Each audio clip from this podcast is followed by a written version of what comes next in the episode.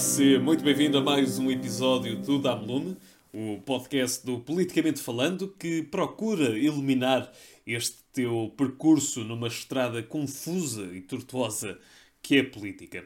O meu nome é Manuel Carvalho e hoje tenho comigo o Francisco Fernandes, que já foi ao Brasil, a praia, Bissau, Angola, Moçambique, Goa e Macau, já foi até Timor, mas hoje leva-nos até ao Myanmar que não rima, agora que eu penso nisso. Um, eu tinha quase certeza que Myanmar rimava com Timor por algum motivo. Mas pronto. Mas falamos então do Myanmar, que é ali naquela zona daqueles lados.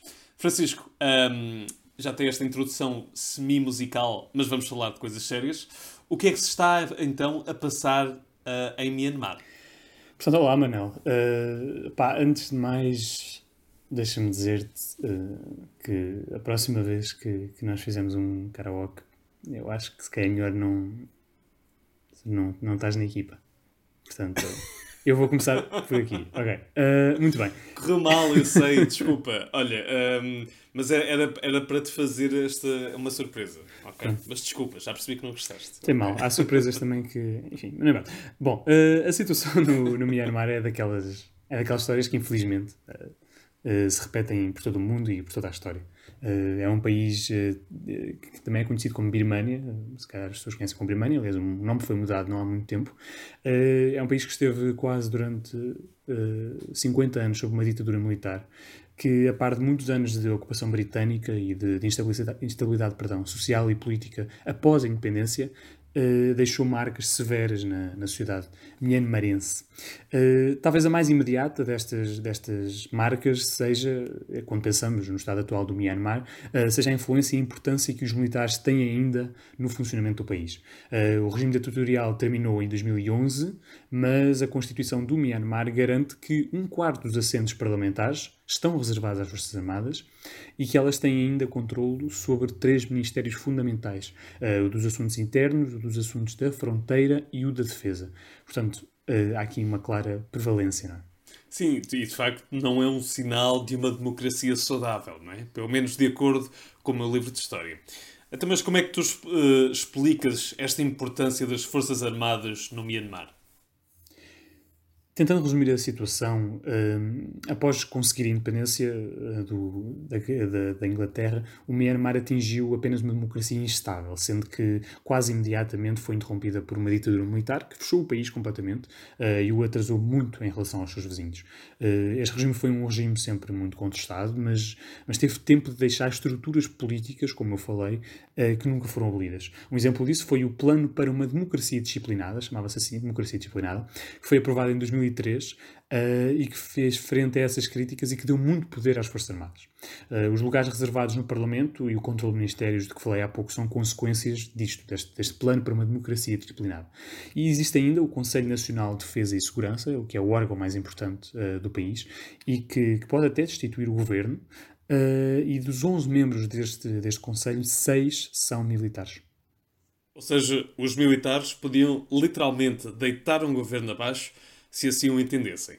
Mas também parece que a situação já mudou, para bem para mal, com as últimas eleições, não é? Mais ou menos.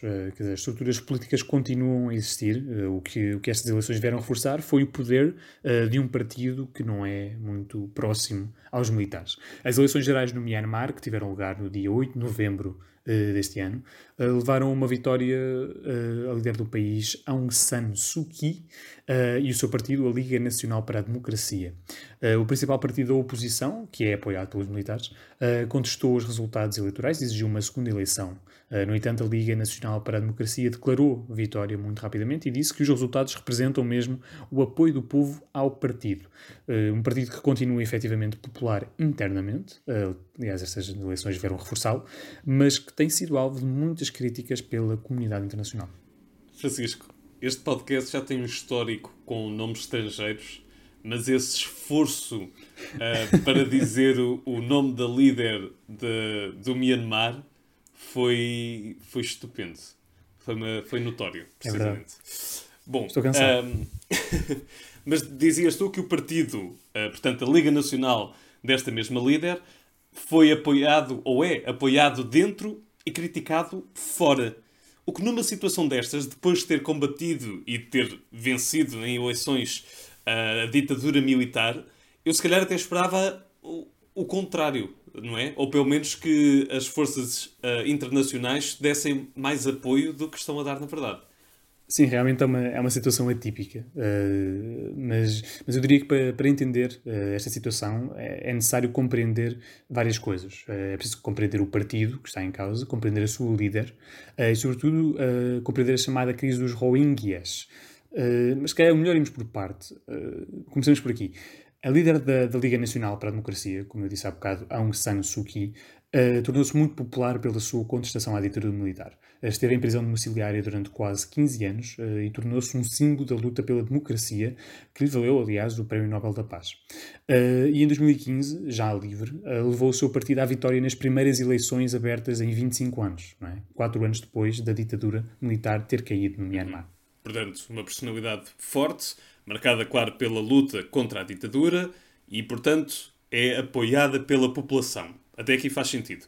Mas de onde é que vêm as críticas internacionais ao seu governo? Porque ela, afinal, ganhou um Prémio Nobel da Paz. Portanto, este reconhecimento positivo por parte destas uh, forças internacionais, não é? De, de toda a gente, uh, já existia. Como é que virámos aqui o jogo?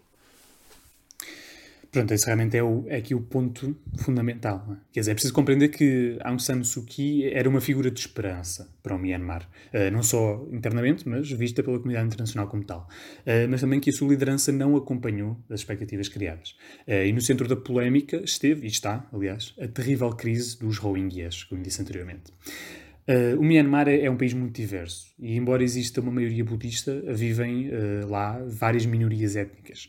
Uma dessas minorias, e talvez uh, das mais famosas, populares pelos maus motivos, são os muçulmanos Rohingyas. Ora, em 2017, um grupo de Rohingyas militantes separatistas atacou postos de, de polícia, levando à morte várias pessoas. Consequentemente, as forças militares do Myanmar intervieram e, de acordo com, com os dados dos Médicos Sem Fronteiras, mataram pelo menos 6.700 cidadãos rohingyas, uh, incluindo pelo menos 730, 730 perdão, crianças. Uh, dezenas de milhares de, de, pessoas fugiram para o Bangladesh, que é, que é um país vizinho, uh, onde vieram ocupar um gigante campo com refugiados, aliás, várias concentrações, mas compostas por campos muito grandes. os testemunhos das pessoas que, que chegaram ao Bangladesh dão conta de uma resposta militar uh, apoiada por multidões budistas, como disse a maioria do país, no país, uh, uma resposta que incendiou povoações e atacou, violou e matou uh, milhares de muçulmanos uh, rohingyas.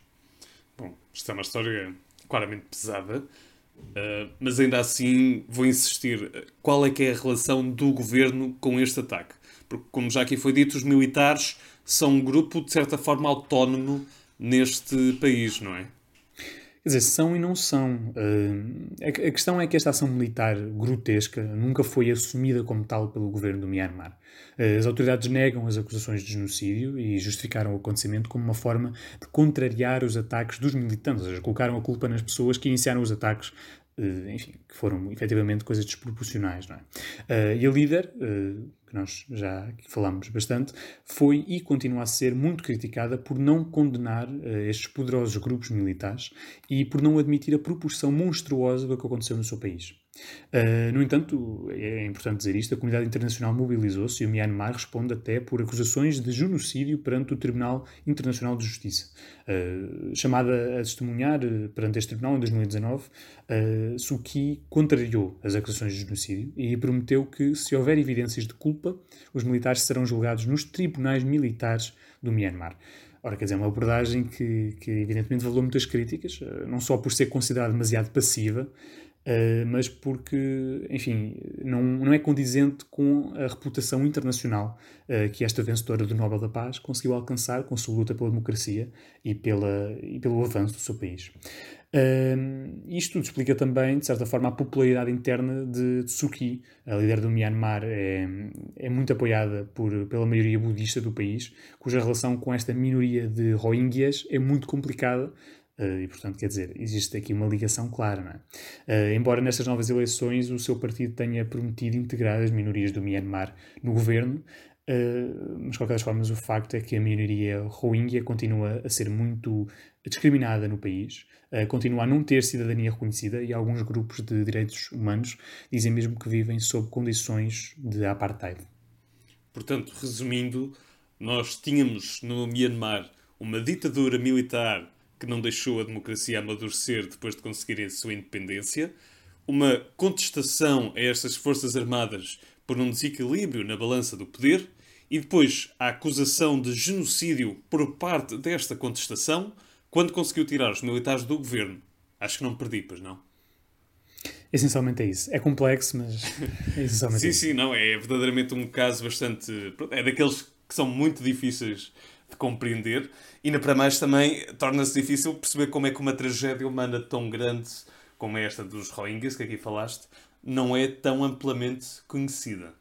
Mas bom, Francisco, muito obrigado por nos elucidar sobre este tema. Uh, é de uma importância extraordinária e, obviamente, tiveste aqui um, um trabalho extenso por, uh, para resumir toda esta situação complexa e, portanto, muito obrigado por estares aqui connosco uh, a explicar-nos toda esta temática. Muito obrigado, como sempre. Não? E de resto, a ti que nos ouves, podes ficar a saber mais sobre esta situação do Myanmar na nossa página do Instagram, onde vais encontrar também todo o tipo de conteúdo sobre a política nacional e internacional. Como sempre, muito obrigado por nos ouvires e até ao próximo episódio.